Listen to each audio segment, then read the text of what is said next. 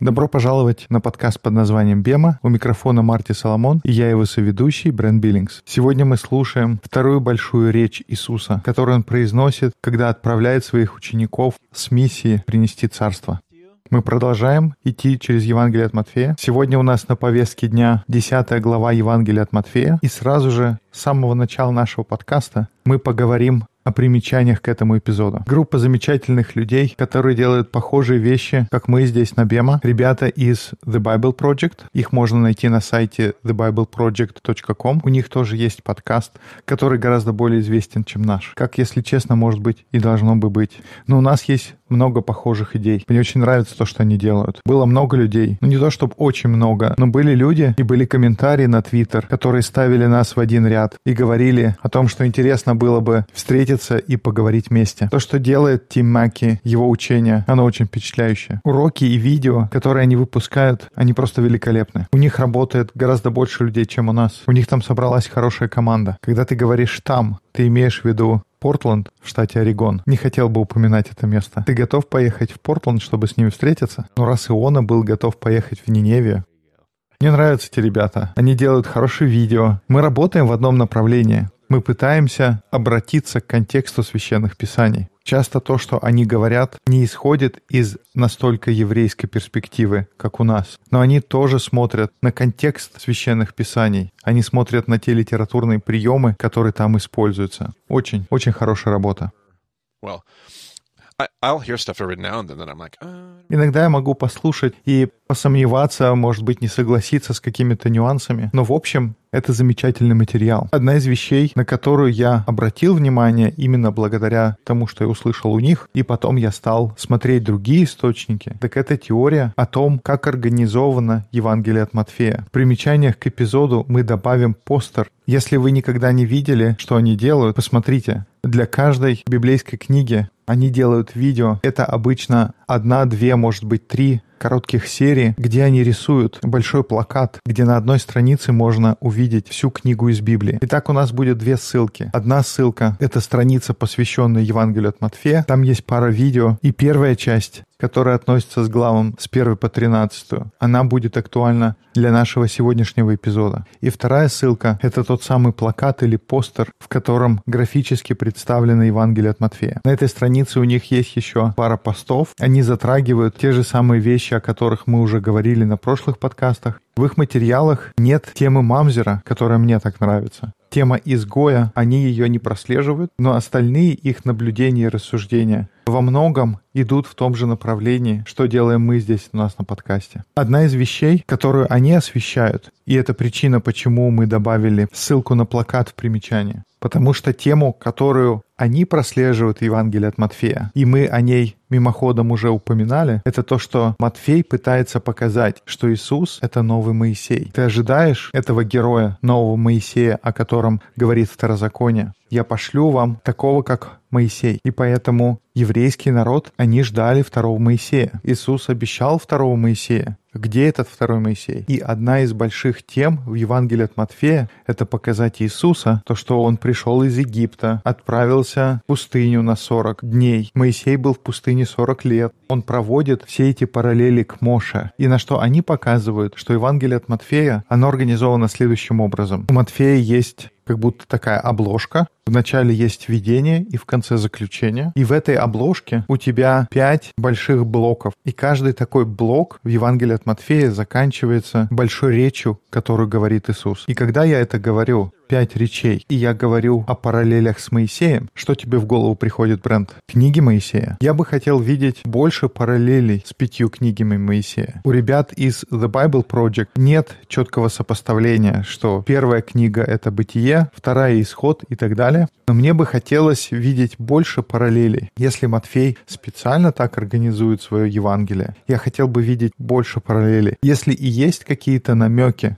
какие-то идеи, каким образом эти пять разделов могут соответствовать книгам Моисея. То самое лучшее, к чему я пришел на настоящий момент по всей этой теории, так это то, что параллели идут в обратном порядке. Эти пять разделов соответствуют второзаконие, числа, левит, исход и бытие. И почему мне нравится такой порядок, это может быть, что это способ Матфея сказать, мы идем обратно в сад. Мы начинаем новое творение. Мы восстанавливаем вещи, мы делаем их такими, какие они должны были бы быть. Я не уверен, что это действительно так, но это одна из теорий, которая мне очень нравится. Но довольно очевидно, что есть пять таких речей. И первый раздел Евангелия от Матфея — это главы с 4 по 7. И обычно все организовано так, что в Матфея идут одна за другой несколько историй, и они заканчиваются большой речью. И это первая книга. И затем еще несколько историй, и потом опять речь Иисуса, вторая книга. И затем дальше истории, за которыми идет речь. Итак, первый раздел это главы Евангелия от Матфея с 4 по 7. И что это была за речь, которая была в конце? Нагорная проповедь. Нагорная проповедь — это речь на три главы. И сразу же после седьмой главы идут несколько историй. В восьмой и девятой главах идут истории.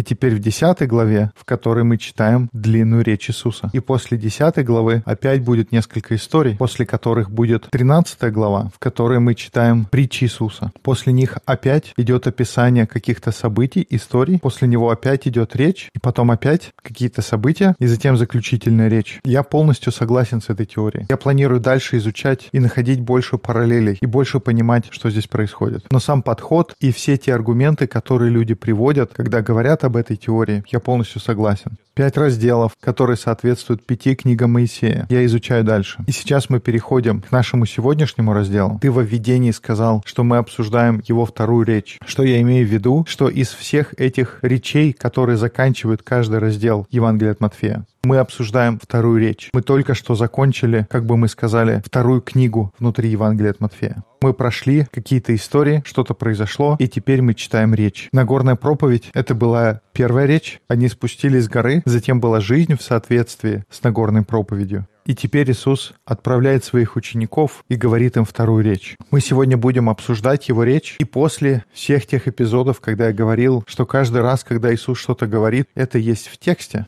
мне сегодня будет трудно это показать, потому что я хотел бы говорить об этой речи целиком. И есть множество возможных вариантов, как это связано с текстом. Я не смогу охватить все эти отсылки. Мы поговорим о каких-то очевидных связях, которые появляются в тексте. Я хотел бы, чтобы мы углубились в каждую, но мы не будем этого делать. И причина это, во-первых, в том, что я гораздо лучше знаком с Нагорной проповедью. Я гораздо дольше ее изучал, читал гораздо больше литературы именно по ней, по сравнению с тем, что я видел по 10 главе от Матфея. Но другая причина — это то, что я не хотел бы, чтобы мы заблудились и за деревьями не увидели бы леса, чтобы мы видели большую картину того, что стремится показать Иисус в этой речи. Потому что в этой речи у Иисуса очень четко прослеживается основная мысль. И я хотел бы, чтобы мы увидели эту тему. Когда я готовился к сегодняшней записи, эти отрывки легли мне на сердце. Это может значить одно из двух. Это может быть прекрасный урок, потому что он исходит у меня из сердца. Или это будет полный кошмар, потому что он исходит из моего сердца, а не моего разума. Посмотрим, как пойдет. Это очень жизнеутверждающий отрывок. Как для меня, так я надеюсь, кто-то из наших слушателей тоже будет поддержан. Но теперь, без лишних слов, мистер Биллингс, Матфея 10. «И призвав 12 учеников своих, он дал им власть над нечистыми духами,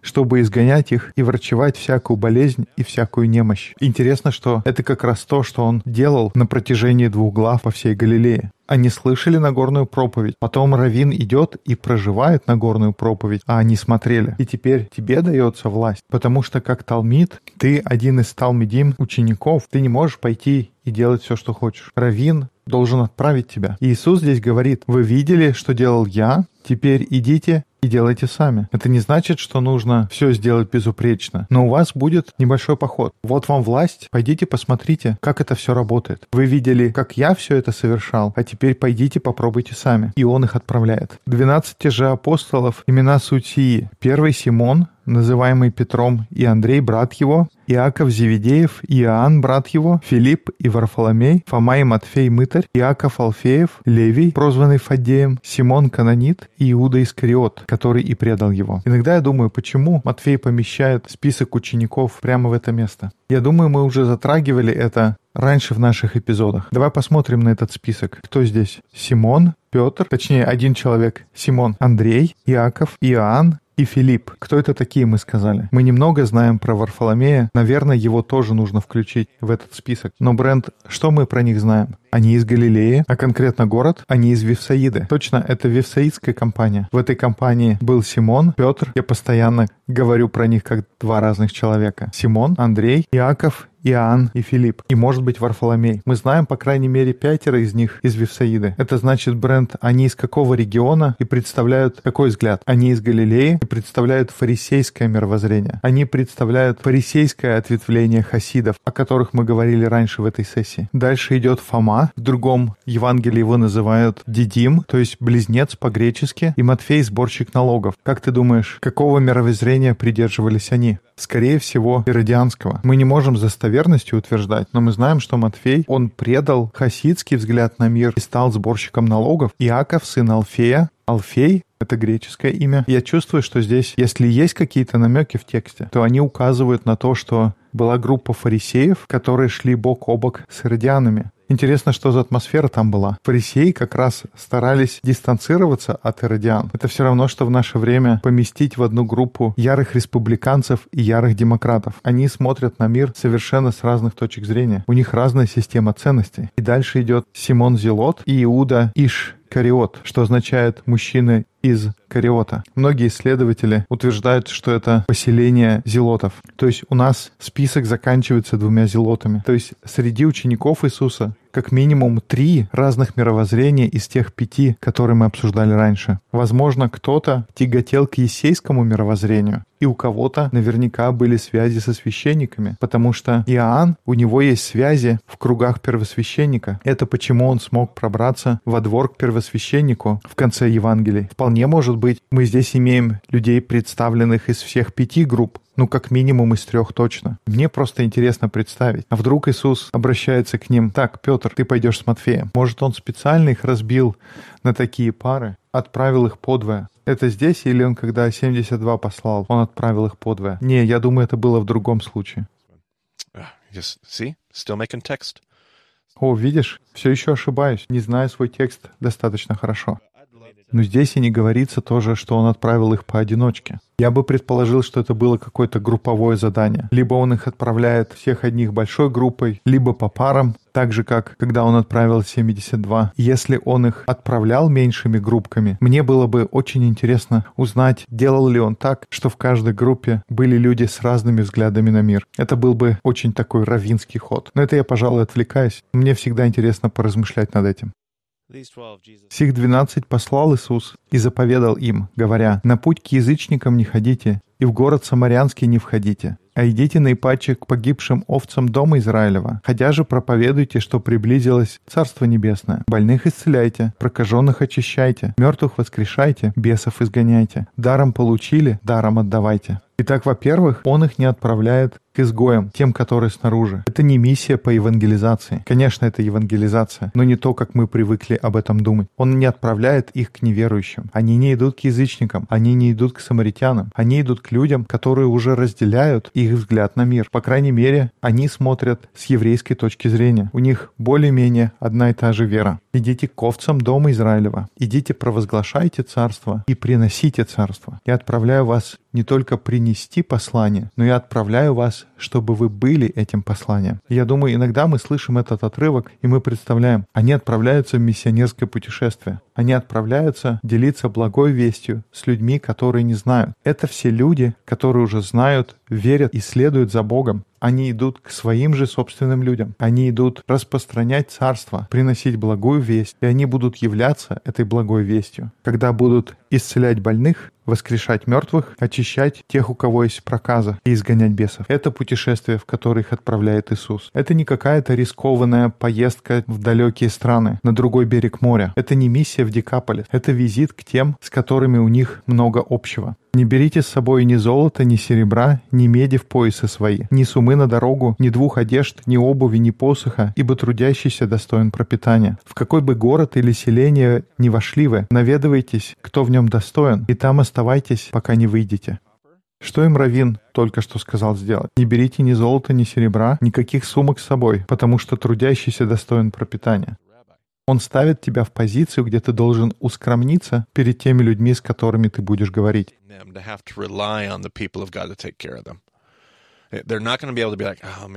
Он вынуждает их надеяться на тех людей, что они о них позаботятся. Они не смогут сказать, а, мне эти люди не нравятся. Я просто возьму деньги, которые с собой принес, и остановлюсь в другом месте. Они вынуждены зависеть от тех людей, к которым они идут. Поэтому, когда они входят, им нужно найти кого-то. Как здесь сказано, город или селение. Нужно разузнать, кто в нем достоин. И оставайтесь, пока не выйдете. Я не помню, это здесь Матфея или у Луки сказано, что это человек мира. Когда ты входишь в город, найдите человека шалом и оставайтесь у него. Хорошо, читаем дальше. А входя в дом, приветствуйте его, говоря, «Мир дому сему». И если дом будет достоин, то мир ваш придет на него. Если же не будет достоин, то мир ваш к вам возвратится. А если кто не примет вас и не послушается слов ваших, то, выходя из дома или из города того, отрясите прах от ног ваших. Истинно говорю вам, отраднее будет земле Содомской и Гоморской в день суда, нежели городу тому. То есть он отправляет их к своим же людям. У них общие взгляды. Без ничего. Им теперь нужно рассчитывать. На что им нужно рассчитывать, Брент? Это слово гостеприимство.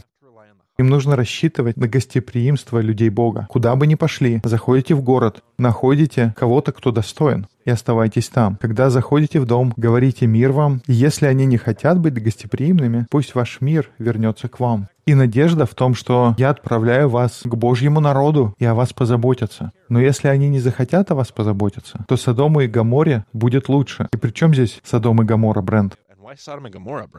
And why Sodom and Gomorrah, Brent? Well, they're, И грех был то, что они не показали гостеприимства.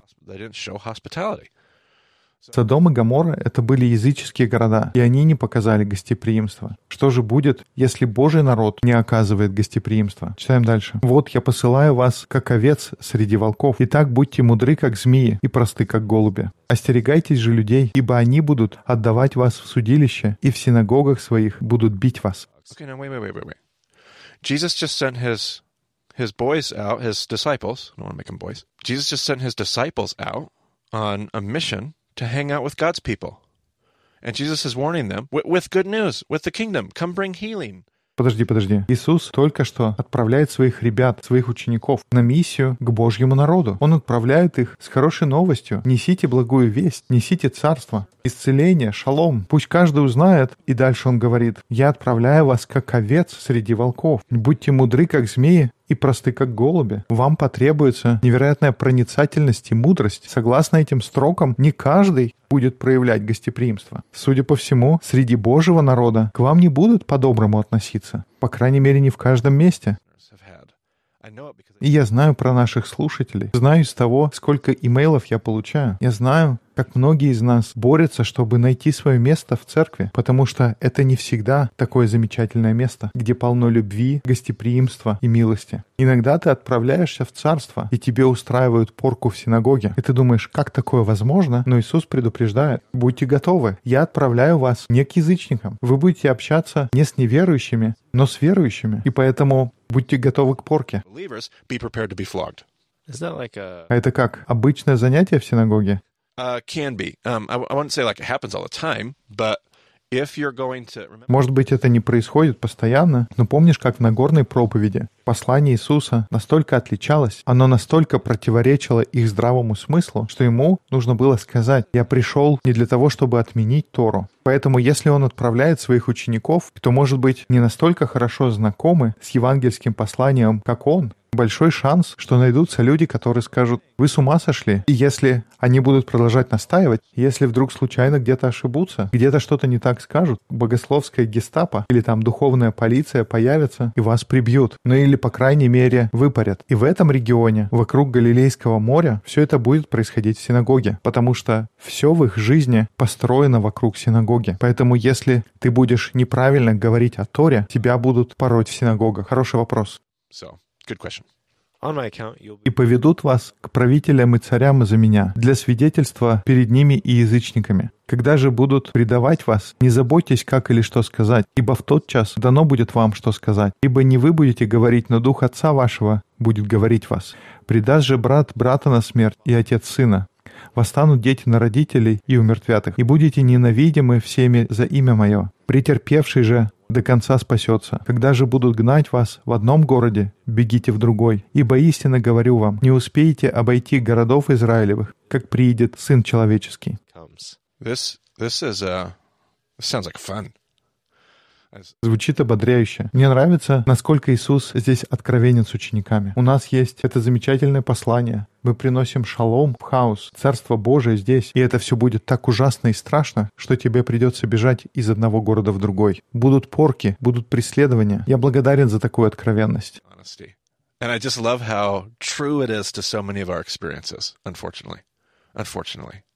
So unfortunately и насколько это откликается и соответствует тому опыту, который есть у многих из нас, к сожалению, к моему превеликому сожалению. Кто-то может думать, я всегда чувствовал, что мое призвание — это идти к заблудшим овцам народа Божьего. Это не заблудшие овцы Израиля, но для меня это весь Божий народ, те люди, которые в церкви. И судя по всему, иногда так и происходит. Бог призывает тебя, и Он говорит, иди, обращайся к моим людям, но ничего хорошего из этого не выйдет. И это как бальзам мне на душу. У меня лично, у меня был сложный месяц. И, видимо, такое бывает, когда у тебя есть миссия. Даже среди Божьего народа. Это будет нелегко. Как там был последний стих, ты можешь прочесть?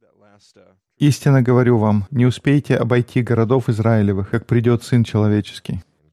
See, I, I wonder about that because what was the last reference to Son of Man just я думаю, к чему он так говорит? Ты помнишь, когда мы последний раз говорили о Сыне Человеческом? Помнишь, это было два подкаста назад. Весь эпизод назывался «Сын Человеческий». Давай на секунду остановимся и подумаем, что это означает. Если Иисус говорит о самом себе, что не успеете обойти всех городов Израилевых, то придет Сын Человеческий. Если Он говорит о себе, он же-то уже здесь, то это, получается, не имеет никакого смысла. Если он говорит о втором пришествии, когда придет Царствие Божие во всей его полноте, это тоже не подходит. Тогда что он имеет в виду, когда говорит, вы еще не закончите обходить, когда придет Сын Человеческий? Когда последний раз мы вспоминали про Сына Человеческого, Брент? Как ты помнишь? Давай намекну тебе, где была такая фраза, чтобы вы знали, что Сын Человеческий имеет власть на земле делать что? Прощать грехи. Это была история о парализованном, которого спустили с крыши. Это был заключительный момент учения, которое мы предположили, Иисус учил тогда. Мы сказали, что, может быть, Он учил о прощении. И, может быть, Иисус имеет в виду, когда обращается к своим ученикам. Он говорит, что сейчас, когда вы отправляетесь, то, что вам больше всего понадобится, так это прощение. После всего того, что он говорил о прощении, о том, что Сын Человеческий придет, чтобы простить, не это ли то, что он хочет дать испытать своим ученикам, дать прочувствовать? Вы увидите, что Сын Человеческий приходит, потому что вам нужно научиться прощать. Ваше путешествие потребует много прощения, потому что ваши же собственные люди будут хотеть вам воткнуть нож в спину, они будут причинять вам боль и преследовать вас. И тогда вы увидите, приход Сына Человеческого. Вот о чем я размышляю, когда слышу эти слова. И может быть, может быть, я не прав. Но давай продолжать читать. Ученик не выше учителя, и слуга не выше господина своего. Довольно для ученика, чтобы он был как учитель его, и для слуги, чтобы он был как господин его. Если хозяина дома назвали Виельзевулом, не тем ли более домашних его? Мы помним, это только что произошло. В конце девятой главы мы читали. Его обвиняли то, что он выгоняет бесов силою князя Бесовского или Виельзевула. Поэтому Иисус и говорит, вы видели, как это произошло со мной? Не сомневайтесь, вам придется испытать то же самое. Давай продолжаем. Итак, не бойтесь их, ибо нет ничего сокровенного, что не открылось бы, и тайного, что не было бы узнано. Что говорю вам в темноте, говорите при свете. И что на ухо слышите, проповедуйте на кровлях. И не бойтесь убивающих тело, души же не могущих убить, а бойтесь более того, кто может и душу, и тело погубить в гиене. Я не буду ничего придумывать, чтобы хитрым образом объяснить упоминание гиены или ада в этих стихах. Я не буду говорить, что ну, здесь ад имеется в виду какое-то место в настоящем времени. Здесь очевидно, что гиена не имеется в виду, что это часть окружающего их мира. Он четко говорит о гиене как что-то, что будет потом. Не бойтесь тех, кто может причинить боль телу, но бойтесь Бога, который может погубить тело и душу в гиене. Здесь Гахана, она скорее в каком-то абстрактном смысле имеется в виду. Я не буду делать вид, что таких упоминаний не существует, но я хочу здесь указать на то, что до этого момента мы обсуждали каждый стих в Евангелии от Матфея. Это было наше обещание, и до сих пор какого-то полного богословского учения об аде мы не встречали. Те немногие упоминания ада и гиены, которые мы видели, относились к той реальности, которая была вокруг них. Это была метафора, которая говорила о настоящем времени. Другие упоминания были не настолько очевидными, но конкретной доктрины того, что такое ад, мы еще не видели. Это не значит, что мы еще с ней не столкнемся. Мы увидим рассуждения на эту тему дальше в Евангелиях, не только в этом, но и в других. Мы что-то увидим в книге Деяний, мы увидим в посланиях Павла и Откровениях. Мы еще будем это обсуждать. Но сейчас я хочу сделать это наблюдение. До сих пор не было доктринального обсуждения вечного предназначения. И момент, на что хочет обратить внимание Иисус, если просто послушать Его слова, отрывок за отрывком, стих за стихом, Он говорит, это будет трудно. Вас будут пороть в синагогах, будут преследования. Это будет очень-очень сложно. И поэтому не бойтесь. Не бойтесь людей. Они, может быть, будут бить вас. Они могут причинить боль. Они могут погубить тело. Но пусть это не будет вашей заботой. Но то, о чем вам нужно заботиться, это то, чего Бог хочет в этом мире. Потому что Богу принадлежит окончательный суд. И это где мы встречаем упоминание о гиене. Это не какое-то абстрактное рассуждение о вечной жизни, об уничтожении всего мира или то, как все это будет устроено в загробной жизни. Смысл того, что говорит Иисус, это гипербола, преувеличение, которые он использует. Он использует эти слова для того, чтобы показать, кого вам нужно почитать и кого по-настоящему нужно бояться. Это не люди и что они могут сделать, но нужно видеть большую картину, видеть, что Бог делает, и видеть противостояние двух царств. Царство империи и царство шалом. Посмотрите еще раз на это. Потому что мне кажется, каждый раз, когда мы слышим упоминание гиены, вроде бы все хорошо, мы читаем текст, но потом вдруг видим слово «гиена» и уходим в отключку. Мы забываем контекст и начинаем сразу же думать. We hear something about hell, and I feel like we black out theologically. Like we just have this theological blackout moment and forget everything about everything and immediately start obsessing over the об аде и загробной жизни. Нам нужно снова подумать о контексте и понять, чего пытается сказать Иисус. Он использует преувеличение и гиперболу для того, чтобы показать, о чем на самом деле нам нужно беспокоиться. До сих пор он не вдавался в особенные размышления о том, что такое ад и гиена. Возможно, у нас будет время об этом поговорить. Я просто заметил, что каждый раз, когда мы видим гиена, нас начинает колбасить. Давайте найдем подходящее место для этого разговора и продолжим читать. Keep moving. No freaking out today. No freaking out. То есть сегодня с ума не сходим. Нет, по крайней мере, не в этом эпизоде. Не две ли малые птицы продаются за осарий, и ни одна из них не упадет на землю без воли Отца вашего. У вас же и волосы на голове все сочтены. Не бойтесь же, вы лучше многих малых птиц. И так всякого, кто исповедует меня перед людьми, того исповедую и я перед Отцем моим Небесным. А кто отречется от меня перед людьми, отрекусь от того и я перед Отцом моим Небесным. Не думайте, что я пришел принести мир на землю. Не мир пришел я принести, но меч, ибо я пришел разделить человека с отцом его, и дочь с матерью ее, и невестку со свекровью ее, и враги человеку домашние его. И мы такие, ага, вот видишь, Марти, и где теперь твой любящий Иисус? Мы очень любим цитировать этот отрывок, особенно когда удобно, выхватывать его из контекста. И мы говорим, ты знаешь, благая весть, она может быть неудобной. Иисус пришел не для того, чтобы принести мир, но Он принес меч. Мы игнорируем все остальное, что делал Иисус в своем служении, и цитируем только несколько отрывков. This evangelical Christian thought made a huge deal out of it and totally overreacted. And we all needed to calm down and just read the book scholastic. Есть книга, которую мы не будем приводить в примечаниях к эпизоду. Ее написал Реса Эслин. Она называется «Зелот». И современные евангельские христиане слишком близко ее восприняли, и они слишком серьезно к ней отнеслись. Хотя по-хорошему нужно было успокоиться и почитать эту книгу с чисто литературной точки зрения, не просто заводиться, а почитать книгу ради ее академической ценности. Эта вся книга построена всего на нескольких фразах Иисуса. Он их взял и сказал, основываясь на этом, нужно сделать вывод, что Иисус был зелотом. Все остальные вещи в Евангелиях были дописаны потом. Но с другой стороны, мы не можем закрывать просто глаза на этот отрывок. Давай вспомним, какую основную мысль Иисус пытается донести. О чем он говорит практически с начала этой главы. Uh, он говорит о том, что у вас будет конфликт с овцами Израилевыми. This is going to this message this message is not going to be received by everyone. This message is going to be d- Это послание. Не все хорошо к нему отнесутся. Ваши послания будут воспринимать противоречиво. Не все его примут. И в этом смысле это утверждение, оно очень подходит. Я не пришел, чтобы все были счастливы. Другими словами, я принес меч. Но здесь спрятано что-то большее. Потому что какой отрывок у тебя есть, Брэн? Это отрывок из Михея. So here we go. Go ahead. Let's see.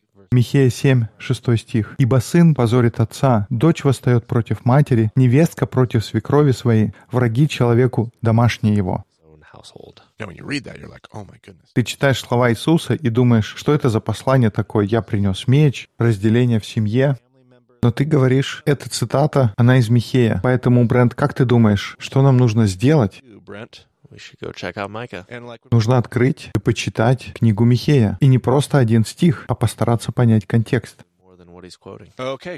Почти наверняка, когда он цитирует Михея, он намекает и старается вызвать в памяти тот разговор, который происходил в свитке этого пророка. И мы могли бы потратить немного времени и прочесть всю книгу, но вместо этого мы поместим ссылку на эпизод по книге Михея. Of. Ugh, no. That was the one episode where our mics quit working. So Well, we had two episodes, but we figured it out halfway through the one. Это тот эпизод, в котором у нас изначально был очень плохой звук. У нас что-то случилось с микрофонами, но мы все равно поместим ссылку на тот эпизод. Можно вернуться и послушать обзор всей книги, но исключительно, чтобы сэкономить время, мы посмотрим на эту цитату, которая взята из конца книги Михея. И окончание книги Михея — это все одно непрерывное размышление. Поэтому мы перевернем несколько страниц и прочтем из Михея 6 главы. Цитата, которую Иисус говорит, она из 7 главы. Поэтому давай перевернем несколько страниц и посмотрим, что идет до 7 главы. Какой у тебя отрывок открыт? Михей 6 глава, 6 по 8. «С чем предстать мне перед Господом? Преклониться перед Богом Небесным? Предстать ли перед Ним со всесожжениями, с тельцами однолетними? Но можно ли угодить Господу тысячами овнов или неисчетными потоками елея?»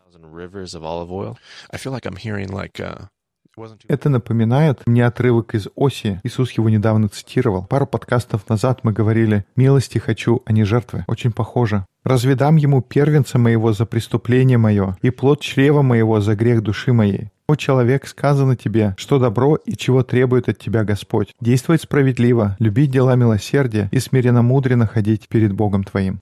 So this whole thing about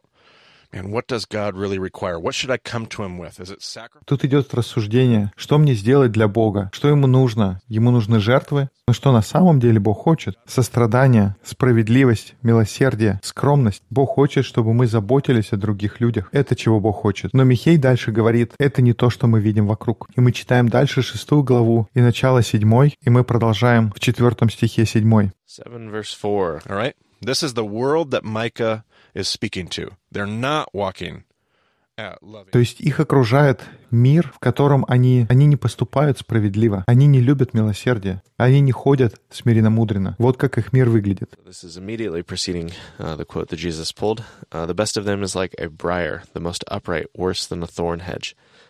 Это непосредственно перед тем отрывком, который цитирует Иисус. «Лучший из них, как терн, и справедливый хуже колючей изгороди. День правозвестников твоих, посещение твое наступает. Ныне постигнет их смятение. Не верьте другу, не полагайтесь на приятеля. От лежащей на лоне твоем стереги двери уст твоих. Ибо сын поразит отца, дочь восстанет против матери, невестка против свекрови своей, враги человеку домашние его». Иисус цитирует этот отрывок и говорит, что «я принес меч». Что это за меч такой? Что говорится в двух стихах, которые шли до этого, Брент? Давай еще раз прочтем. Лучший из них, как терн, и справедливый, хуже колючей изгороди. То есть они не действуют справедливо, они не любят дела милосердия и не ходят смиренно-мудренно. Все полностью наоборот. Давай дальше. День правозвестников твоих, посещение твое наступает. Come to bring a sword. I would read. Подожди, посещение наступает? Иисус пришел, чтобы принести меч. Слушая равинскую речь Иисуса, я бы услышал, что тот же самый мир, в котором жил Михей, он сейчас вокруг нас. И я пришел. Бог пришел, и я принес меч. Но посмотри, какой отрывок идет сразу же после того, что цитирует Иисус. Jesus' quotation. Brent? But as for me, А я буду взирать на Господа, уповать на Бога спасения моего. Бог мой услышит меня. You see, I Почему он цитирует этот отрывок своим ученикам? Потому что ученикам потребуется упорство и настойчивость в этой обстановке. И если они продержатся, Бог увидит их и спасет. Context matters. If we blindly quote these verses, we can often do the exact opposite thing of what Jesus is doing in context. Контекст очень важен. Если мы просто вслепую цитируем эти отрывки, мы делаем порой совершенно обратный вывод. То, что Иисус здесь говорит, эти дни наступили. Те же самые дни, которые были во времена Михея. Кругом терн и колючие изгороди, потому что мы не знаем, как проявить гостеприимство. Мы не действуем справедливо. Мы не показываем милосердие. Мы не ходим скромно. Я пришел, чтобы этот день настал. Но если вы выдержите, ребята, мои Талмадим, вы увидите спасение Божие. Мне нравится эта мысль. Здесь осталось еще несколько стихов Матфея. Давай закончим. Кто любит отца и мать более, нежели меня, недостоин меня. И кто любит сына или дочь более, нежели меня, недостоин меня. Опять звучит очень радикально. Почему Иисус такой злой в 10 главе Матфея? И здесь хорошо понимать, что общеизвестное на тот момент рассуждение в Талмуде было мы встречаем это и в Талмуде, и в Мишна, что означает, что эти мысли, это понимание было в то время, когда был Иисус. Вначале Мишна появилась, потом Талмуд в своей письменной форме. Он появился несколько десятилетий спустя, когда были написаны Евангелия. Но то, что мы знаем о еврейском учении, мы находим часто одни и те же упоминания. В Талмуде написано, ничто не может быть сильнее связи между отцом и сыном, и только отношения между раввином и учеником превосходят их. Мы встречаем это несколько раз в Талмуде. И даже по закону раввин у него более значимый статус в отношениях с учеником, когда он проходит обучение у раввина, чем статус родителей. Это не просто неизвестно откуда взявшееся учение Иисуса. Иисуса окружает раввинская система. Он действует в этой среде. И в то время это было понимание, как такие отношения функционируют. Иисус этим утверждением не осуждает отношения с отцом и матерью. Иисус говорит, ты не можешь быть вовлеченным на 50%. Ты не можешь быть наполовину учеником. Тебе нужно быть полностью. Если тебя ожидает преследование, если будут бить в синагогах, если ты хочешь пройти до конца, ты не можешь быть учеником наполовину. Тебе нужно быть полностью преданным.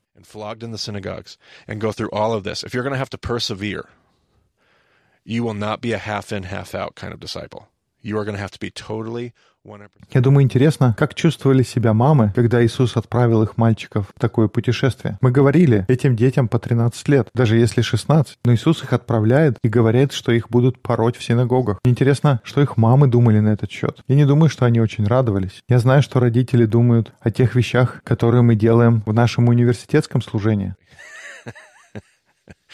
Like, I'm sure that parents weren't like, oh, yeah, go for it.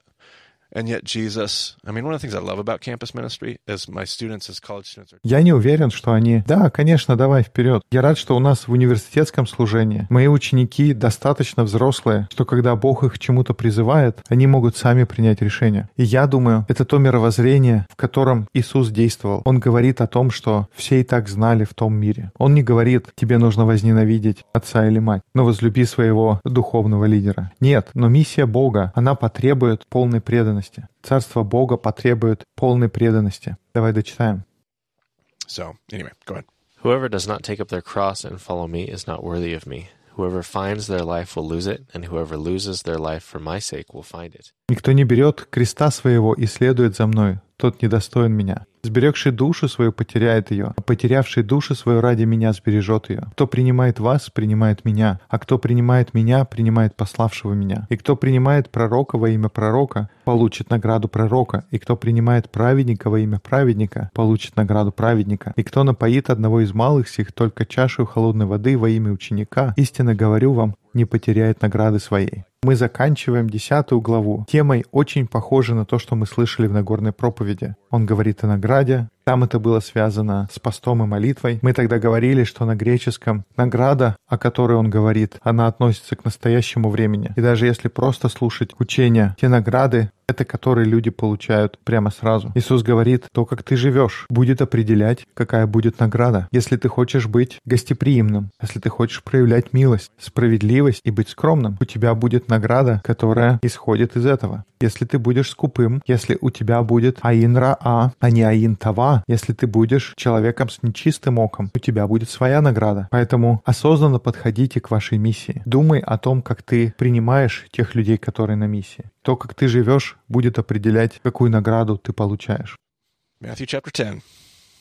Вот десятая глава от Матфея. Вторая речь, и мы закрываем вторую книгу. Переходим к третьей главе.